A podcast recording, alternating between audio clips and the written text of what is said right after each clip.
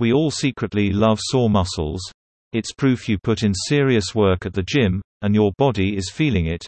But some muscle soreness isn't simply due to lactic acid buildup. It's a sign you straight up sent your muscles into shock. The significant muscle soreness that typically occurs hours after activity, usually 24 to 48 hours after activity, is referred to as delayed onset muscle soreness. If your body needs a little more help with recovery, try one of these tips to get rid of sore muscles. 1. Eat more mushrooms. Mushrooms' anti-inflammatory compounds called polysaccharides work to reduce the inflammation-causing cytokine compounds. 2. Do an active cool down.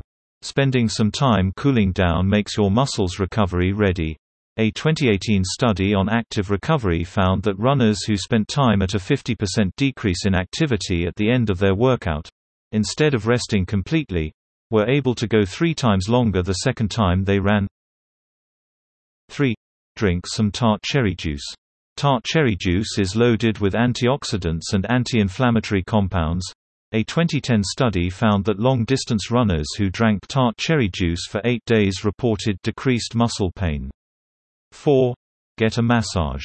It may seem obvious, but massages really do help get rid of sore muscles.